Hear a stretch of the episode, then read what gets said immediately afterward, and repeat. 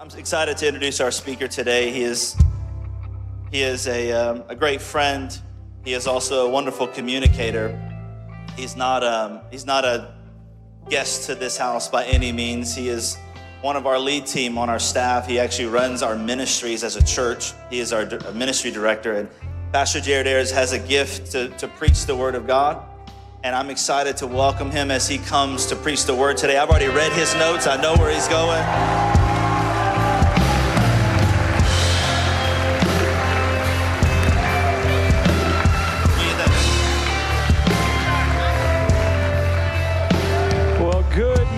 Church.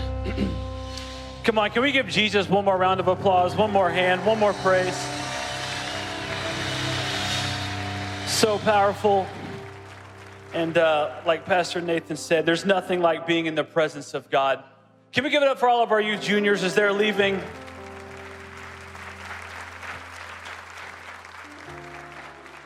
I'm so grateful to be here this morning. Um, before I move any further, I just want to honor my pastor, Pastor Nathan and Pastor Kendall Green. Can we honor them this morning? I have the privilege of, like he said, serving with him, serving under him as ministry director. But uh, he is my brother from another mother, and I'm so grateful for the Green family. And I want to thank you guys for allowing me the honor to stand on this stage. I recognize that I did not build this stage, and I'm just humbled to stand here on it and share the word of God. One more time for our pastors. I want you to know you're in good hands. They love our church, they love each and every one of you. And I'm excited to get to share this morning. Um, man, that song, it just hits me in my in my feels. You know what I'm talking about? Anybody had those songs that just like that speak to you, and then like you like I'm coming up to speak, and I gotta like collect myself because God is so good. And I sought the Lord, and He heard, and He answered. And um, I'm trying to transition into my sermon, but I just I'm just so grateful for the presence of God. I I, I can't imagine walking through life without the hope, without the joy of my salvation. I can't imagine walking through some of the dark things I've walked through. And I'm not alone. I know each and every one of us have walked through something, but there's nothing like the presence of God. And that's kind of what I want to talk about this morning um, as we're gearing up. By the way, our students tomorrow leave for a week of summer camp. And so, uh, if you would, please just be praying for us be praying for me.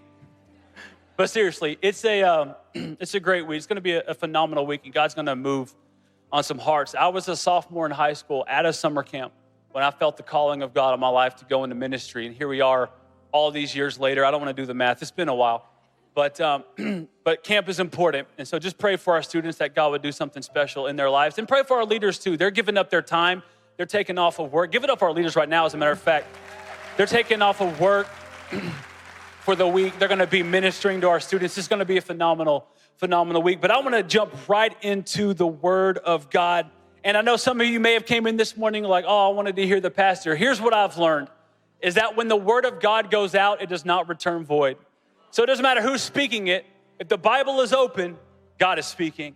And so I'm going to read from the book of John, chapter 6. We're going to start in verse 25. And I'm going to invite you to stand in honor as we read God's word this morning. I shared this message, this scripture with our students a few weeks ago, and it's just been speaking to my heart these past few weeks, and I couldn't get away from it. And I wanted to share it with you this morning.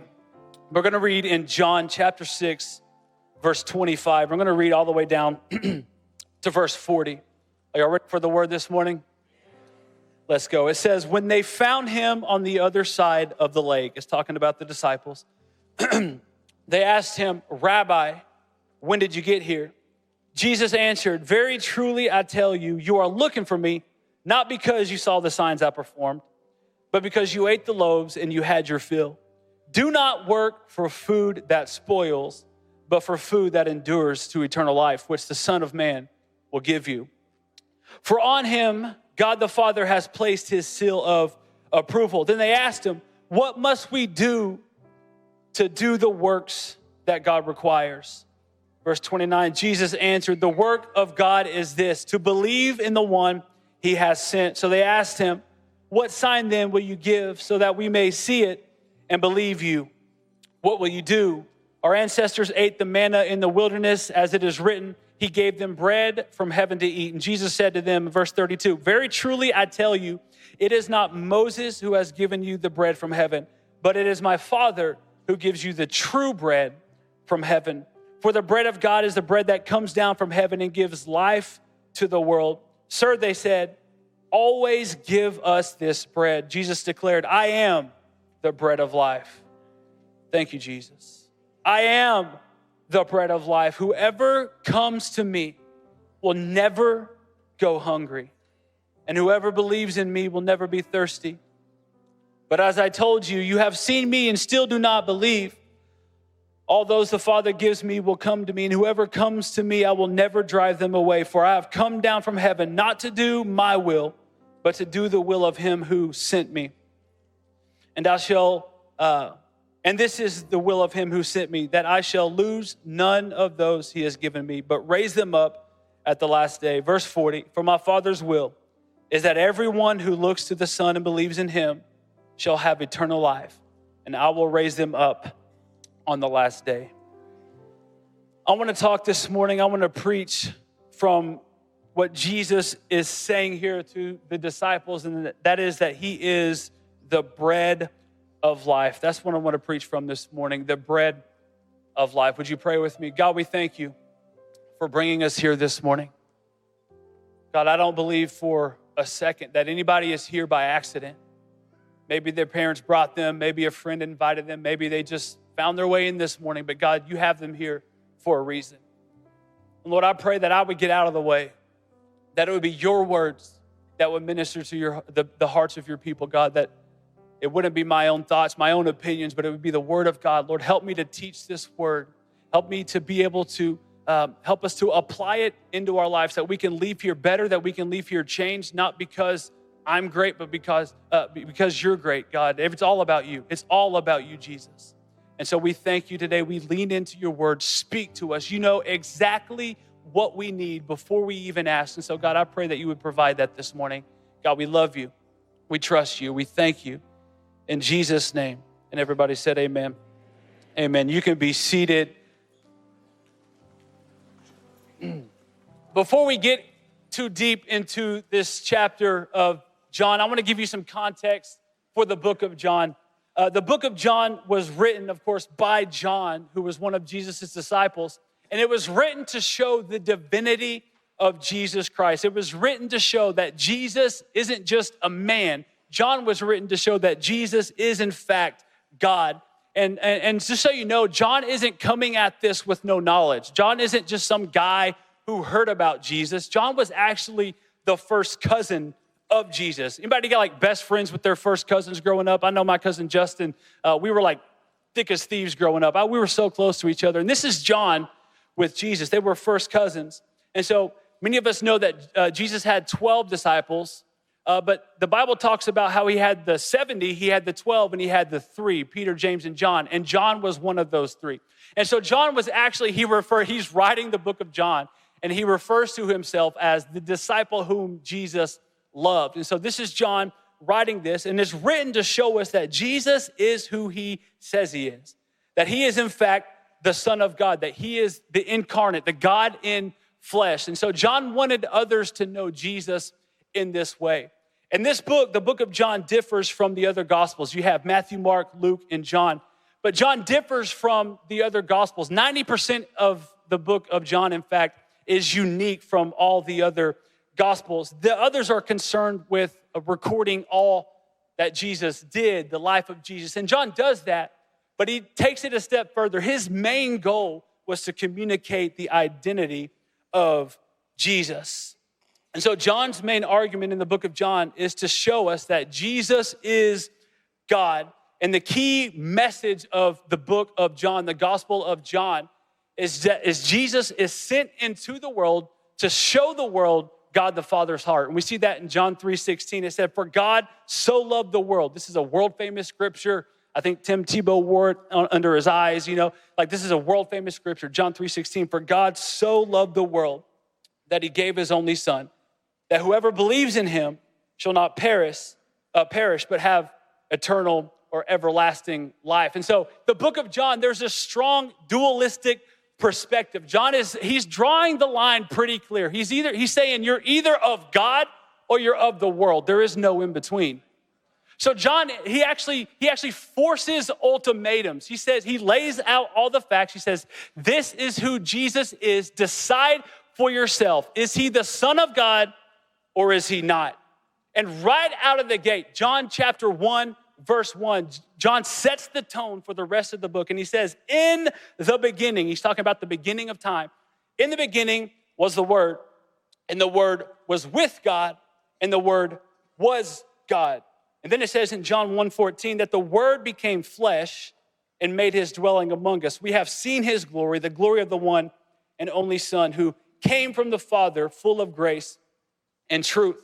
So this is the most profound statement of the divinity of Jesus. He's saying that Jesus isn't just another man. We can't put him in the same category as us. He's not like us, he's divine. And I hear people say all the time, like, Jesus understands. Yeah, Jesus understands, but I will never put myself on the same level as Jesus. Jesus is divine. He, he, he can have compassion for us, but the Bible says he was without sin. So we can't compare ourselves to Jesus. And so John is writing the book of John to show people that Jesus is who he says he is. He is the Son of God. And before I get into this message anymore, I just want you to know that if you ever hear a message preached that doesn't put Jesus on the throne, that doesn't say Jesus is the Son of God, that doesn't preach Jesus as the Savior of the world, it's not gospel, it's heresy. It's a false gospel. So, John is setting the tone. He's saying Jesus is the Son of God, He is God in flesh. And so now we get down to chapter six. But before we get there, just a few verses earlier, Jesus is feeding the 5,000. This is a story that most of us have, have probably heard. Jesus is preaching, the people get hungry because that's what people do. And he was preaching, I mean, it wasn't like an hour message, it was like several hours. They had been there a long time, and there were 5,000 men. It didn't even account for the women and children. So there were thousands of people there. And Jesus said, What do we got? And they said, This guy has, you know, what is it, five loaves, two fish and they bring it to him. And Jesus, if you know the story, he multiplies it. It's showing that Jesus has the power to bring miraculous provision. And so this just happened. Then after that, Jesus walks on water as Jesus tends to do. Again, he is not like you and me, he's divine. And so now we see it in John chapter 6, verse 25. This is right after feeding of the 5,000. So it says in verse 25, when they found him on the other side of the lake, they asked him, Rabbi, when did you get here? Jesus answered, Very truly, I tell you, you're looking for me not because of all the miraculous things I did. You're looking for me because you're hungry again. So Jesus, he sees right through what they're asking. He says, Very truly, I tell you, you're looking for me not because you saw the signs I performed, but because you ate the loaves and you had your fill. So Jesus knows what they're asking, but he wants to dig in a little deeper. He says, Do not work for food that spoils, but for food that endures to eternal life, which the Son of Man will give you. For on him, God the Father placed his seal of approval. And then verse 28, and they, they ask the question, and it's a very important question. He says, Okay, what must we do to do? That's kind of a tongue twister. What must we do to do the works that God requires? So, what the disciples are actually asking is, What do we do to inherit eternal life. They're talking about bread, they're talking about feeding the 5,000, they're hungry. Jesus says, I have more than that. And so they're like, what must we do to do the works that God requires? And that's my first point that it's in all of us, it's in every single one of us to ask, is there more to life? Believers and non believers alike ask this question. They all want to know the answer to the question there's got to be more to life. But how do I get that? And so the disciples are asking the questions that many of us have probably asked. Jesus is over here talking about bread, but he's not talking about the bread that you can just run to HEB and buy. Somebody say hallelujah for those fresh made tortillas. Come on, somebody. but they have this hunger. And Jesus is not addressing their physical hunger. This is way more than just a rumbling in their stomach. This is an ache in their soul for more. Something that isn't temporary, but something that lasts forever. And every single one of us, whether we want to realize it or not, have this emptiness, have this void in our souls. And we go to culture to fill the void in our life, but that bread has an expiration date. Some of us turn to drugs. Some of us turn to alcohol or other addictions to fill that void. And since the beginning of time, every human that's ever existed has had that voice, uh, that void. And even the disciples that were with Jesus had this emptiness inside them that they wanted to satisfy. I remember my dad is in the room, and when I was a kid, we'd be hungry. My sister's in the room too, she can attest to this. And I would say, Dad, I'm hungry. And he would say, This is not a joke, this is real life. You just ate four hours ago. I'm like, yeah, that was breakfast, and it's lunch, and I'm hungry. But Jesus just got finished feeding thousands of people with bread and with fish, and the disciples, guess what? They're hungry again. So Jesus starts talking about bread that lasts forever. He's not talking about the bread they're talking about. Jesus said, You need food that endures to eternal life. And so they ask, What must we do to do the works that God requires. And they're asking the right question, but they got an answer that they didn't expect. You see, sometimes we pray to God for an answer, and He may answer it, but not the way we thought it should be answered. And so they're asking about food, but Jesus is like, okay, I'm gonna use this opportunity to teach them a little bit. They're asking the right questions, but they didn't get the answer that they were expecting. So maybe they thought they had to prove themselves. How do we inherit eternal life? Maybe you gotta work hard. Maybe you got to stack up enough good deeds to, to be accepted by God the Father. Maybe there's a seven step program that you have to go through, and then once you're finished, you graduate. Congratulations, you are a disciple of Jesus Christ. Maybe they had to go through a foundations course, they had to follow this program. But look what Jesus says in chapter 29. It's so simple. It's like I had to ponder this verse for a little bit because it's almost too simple. What must we do to inherit eternal life? What must we do? The work that's required. John 6 29. Jesus answered, The work of God is this to believe in the one he sent.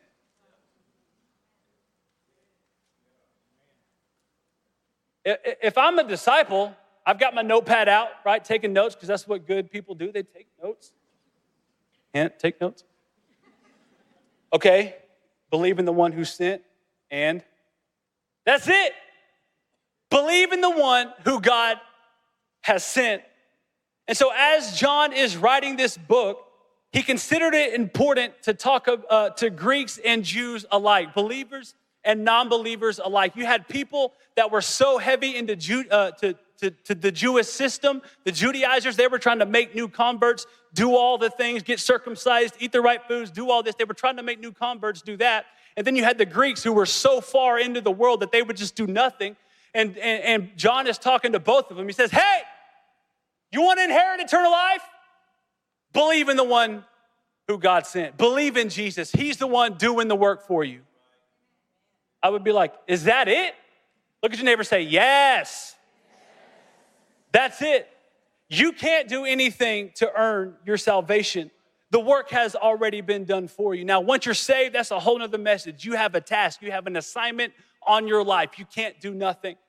But to, to accept Jesus, to receive eternal life, it says, believe in the one who he has sent. So Jesus is saying that he paid the price that we could never pay. Jesus paid the price that you and I could not pay. Now, this hasn't happened yet for the disciples. Jesus hasn't gone to the cross yet. He's with them, they're walking together. He hasn't gone to the cross, but he's letting them know now that the way to eternal salvation, the way you never go hungry again, is through him. I didn't put this in my notes, but John 14, 6, Jesus said, I am the way, the truth, and the life. No one, doesn't matter how big your bank account is, doesn't matter how many good deeds you've done, no one comes to the Father except through me, Jesus said. And so now we see in John chapter 6, verse 30. So they just asked, What do we do? He was like, Just believe. Verse 30 says, They asked him, What sign? We always need signs. It seems like, God, give me a sign. What sign then will you give that we may see it and believe you? What will you do? They said, Our ancestors ate manna in the wilderness, as it is written, He gave them bread from heaven to eat. So the disciples are now referring to Exodus. Turn with me to Exodus chapter 6, uh, verse, excuse me, Exodus chapter 16, verse 4. The disciples are referring to this verse. He said, he said, uh, Exodus 16, 4 says, Then the Lord said to Moses, I will rain down bread from heaven for you. The people are to go out each day and gather enough for that day. In this way, I will test them and see whether they follow my instructions. So the disciples are referring to this scripture in John. They're saying, You fed our ancestors with bread from heaven. So Jesus continues in verse 32 of chapter 6 of John says, Very truly I tell you, it is not Moses who has given you the bread from heaven, but it is my Father who gives this bread, the true bread. Say true bread. It is my Father who gives you the true bread from heaven. For the bread of God is the bread that comes down from heaven and gives life to all the world. Jesus isn't referring to the Texas Roadhouse rolls with cinnamon butter. Come on. My parents actually, I was, it was funny, they, they got Texas Roadhouse yesterday without me. And, um, but they brought these rolls back. And I was like, funny that you brought these. I was actually considering using this in my sermon. But you never had a bite? Like, I, I, I, took, I took one of the Texas Roadhouse rolls. I took like a quarter of it. And I said, that's all I need. I took a bite, dipped it in, or I dipped it in the butter, right? I took a bite and walked away. But guess what? That wasn't all I needed. So I went back for more. Here's my point no matter how much I went back, I still wanted more. And some of us keep going back to the same relationships. We keep going back to the same addictions. We keep going back to the same person, back to the same this, back to the same that, and we are left empty. Never satisfied, always wanting more. So that bread feeds your bellies. Jesus said, I'm about to satisfy your soul. And here's my point Jesus is the only thing, I'll say it again for the people in the back Jesus is the only thing that can truly satisfy your soul. Trust me, I've tried it. I've tried other things, you've tried other things. But again, we're all left with this emptiness. We're all left hungry again. So the disciples of hearing about this, okay, there's bread that we can eat that will never go hungry again. Verse 34, they said, Sir, always give us this bread. I think that's a good decision. Always give us this bread. Then Jesus declared, I am the bread of life. Whoever comes to me will never go hungry. And whoever believes in me will never go thirsty. Look at your neighbor say, Why are you so thirsty? He says, Whoever believes in me Whoever believes in the one who God sent will never be hungry again. They will never thirst again. Jesus said, I am the true bread. I am what you've been searching for. I am what you've been missing. I am what will satisfy. You need life? I am. You need fulfillment? I am. You need joy? I am. You need peace? I am. You need provision? I am. You need healing? I am. I am the only satisfaction that will last. I am. And so he says, Whoever comes to me will never go hungry, and whoever believes in me will never be thirsty. Say thirsty. Speaking of, one sec. See, I'm never satisfied. Mmm, straight from the rocks of Fiji.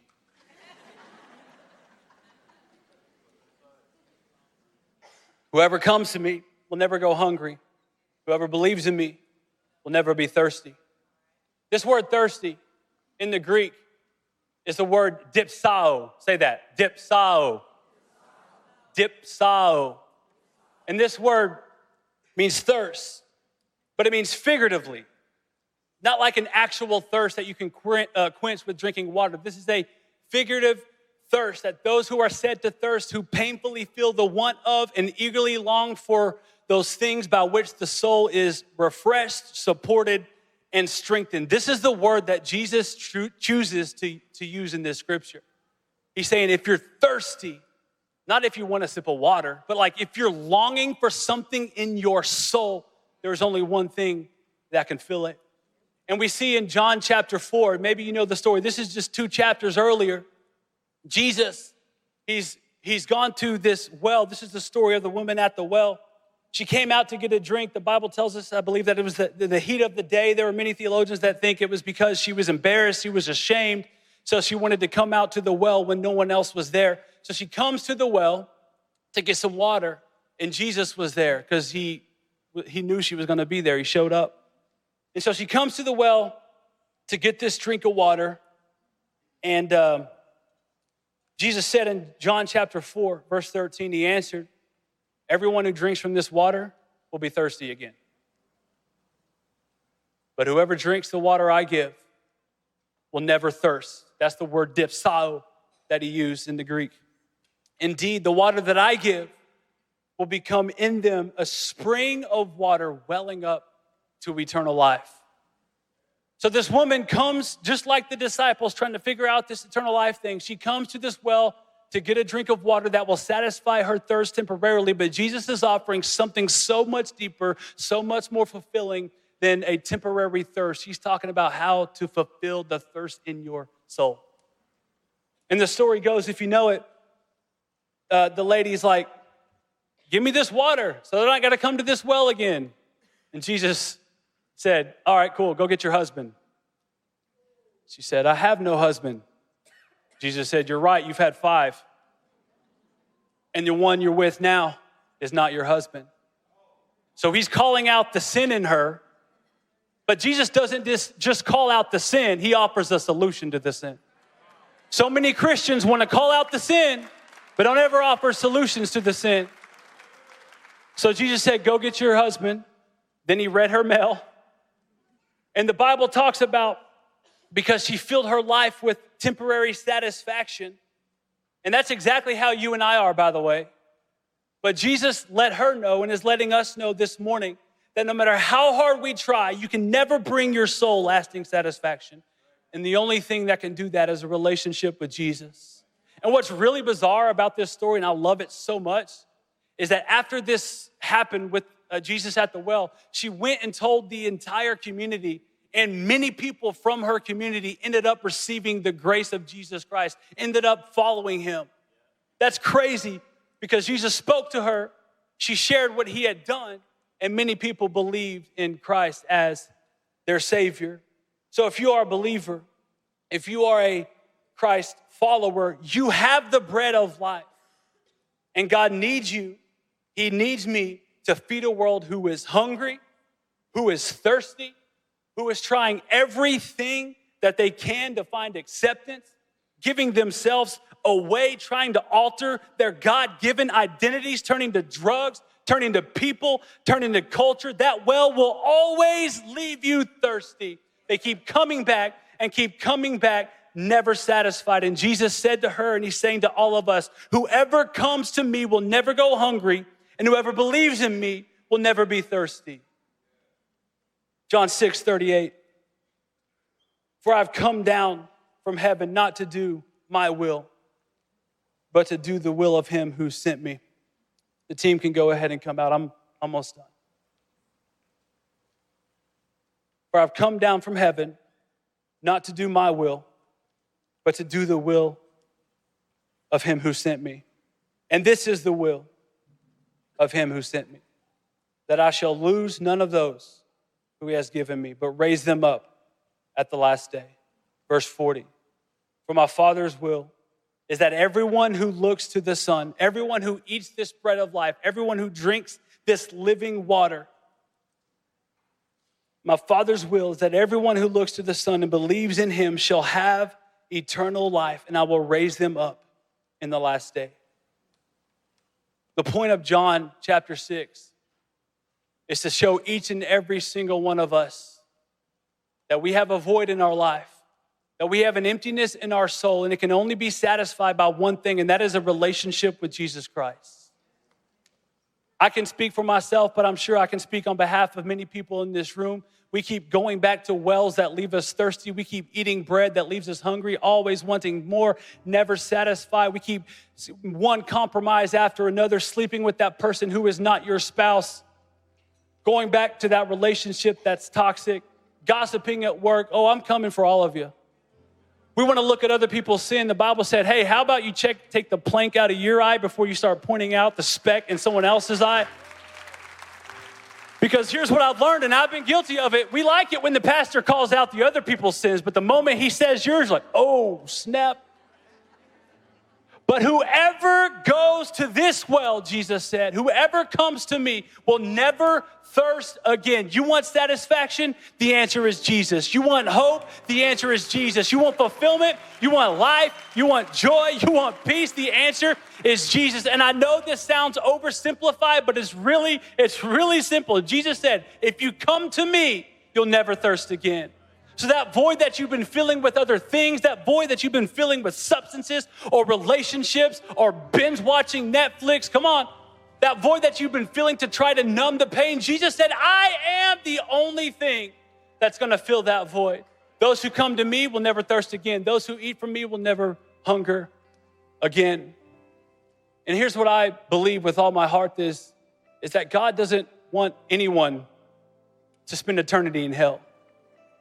God doesn't want anyone to suffer the punishment for our sin. That's why God gives us a choice. He gives us a way out. People say all the time, if God is so good, how can He send people to hell? I'm like, bro, we were on our way to hell and Jesus provided a way out. And so, and so God is merciful, but He is just. I'll say it again. He's merciful, but He is just. There is a punishment for evil. How many are thankful that at the end there is a punishment for the evil that's in this world. There's a punishment for evil. There's a punishment for wickedness. There's a punishment for sin. And the truth is that every single one of us deserve that punishment. Doesn't matter how big your sin is. We have we have this grace scale, right? Like like like I didn't do that, so I'm not that bad. But the Bible tells us in Romans 6 for the wages of sin is death but the gift of God is eternal life through Christ Jesus. Every single one of us deserve punishment for our sin, but Jesus, in his infinite love for us, I started with it. John 3 6, uh, 16, for God so loved the world that he gave his only son. If you would just believe in him, you will not perish, but have everlasting life. Stop going back to the Texas Roadhouse roll. Stop going back to the things that will never satisfy you. They taste good in the moment, but you wake up the next morning feeling shame and feeling regret feeling condemnation. The Bible tells us there is no condemnation for those who are in Christ Jesus. You were meant for more. Stop. This is for somebody. Stop going back to the thing that keeps hurting you.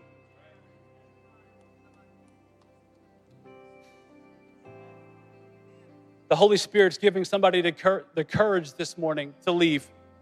You know what I'm talking about. Jesus said, You want satisfaction? Come to me. He also said, I didn't put it in my notes, but he said, Come to me, all who are weary and carry heavy burdens, and I will give you rest. I want to ask everyone to stand to your feet this morning.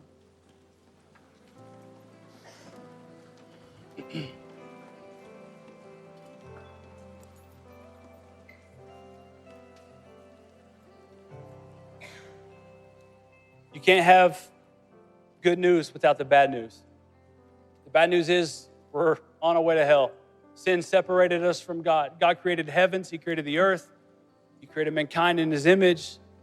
Adam and Eve messed it up for all of us. Sin came into the world. And because of that sin, we were separated from God. That's the bad news. The good news is John 3:16, for God so loved the world that he gave his only son. If you would just believe in him, you would not perish but have everlasting life. You may say, Well, I'm a good person.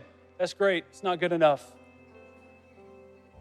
Jesus said, I am the way, the truth, and the life. No one comes to the Father except through me. That's the gospel of Jesus Christ, that we were dead in our sins, but Jesus took the punishment that you and I deserved. He took it on him. The Bible says, He who knew no sin, talking about Jesus, became sin for us so that we could become the righteousness of God, so that we could stand in right standing before the Creator of the universe. Romans 10 9 tells us very clearly if you confess with your mouth and you believe in your heart that Jesus is Lord and God raised him from the dead, you will be saved. Remember, I said John forces ultimatums. He says, This is God. This is who Jesus is. You either accept him or you don't. But that's the beauty of grace is God always gives us a choice. He doesn't force us to follow him. That's not love. He gives us an option. And so I'm going to ask everyone to bow your heads and close your eyes this morning. You know, even what we might call the smallest sin, the, the little white lie. I remember watching VeggieTales as a kid, and they were talking about little fibs and how that fib grew into a monster. Even the smallest sin deserves punishment, but God doesn't want that for us. He provided a way out. For God so loved the world. That word world doesn't mean the earth, it means the people. He so loved you, He so loved me that He wanted to give us a way out of our sin, out of our shame, out of our guilt. And Jesus took the punishment that we deserve. He took it on Himself on that cross. He was nailed to the cross, crucified, a criminal's death. He was punished he took our punishment. But three days later, he got out of the grave. As we know the story, he rose. He, he took the keys to death, hell, and the grave. And when we come to Jesus and we invite him into our life as Lord and leader of our lives, we can stand before God as spotless, as righteous, covered by the blood of Jesus Christ. I want to encourage you this morning. Maybe you're in here and you're thinking, you don't know what I've done. You don't know the decisions I've made. You don't know the people I've hurt. You don't even know what I did last night. Listen, friend, all of us, all of us deserve the same outcome, but Jesus loves you more than you can even fathom. He is so madly in love with you, and the only thing He wants right now is to get you out. He wants to start a relationship with you. Sometimes we feel like we have to get our life together and that maybe God will accept us. But the truth is, you accept Jesus, and then you spend the rest of your life becoming more like Him. But salvation is found in an instant. When you accept the sacrifice of Jesus on the cross, when you accept that and you pray the prayer that we're about to pray, you can have a fresh start, a new beginning. In fact, the Bible says that your sin is separated from you. As far as the east is from the west, so is your sin separated from you. And when God sees you, he doesn't see you for your failures. He doesn't see you for your sin. He sees you through the lens of grace. He sees you through the lens of the cross. So I want to pray a prayer. It's a simple prayer. But if you want to make that decision this morning, this July 4th weekend, if you want to make that decision to start a new life, to have your sin erased, and make a decision to accept Jesus into your heart, and make him Lord and leader of your life. I'm going to give you an opportunity to do that. I'm going to count to three. And with no one looking around, if you want to make that decision, I want to pray with you. I want to pray a prayer with you. If you want to make that decision, one, two, three. Lift your hand this morning. I see that hand. I see it. Thank you, Jesus. Thank you, Jesus. I see it. Thank you, God. Thank you, God. I see it. Thank you, Jesus. Anyone else? I see it. Thank you, God. I see it. Thank you, Jesus. Church, can we put our hands together for those making a decision right now? If you're a believer, if you're a believer in the room, I want you to be praying because this is the moment the devil hates.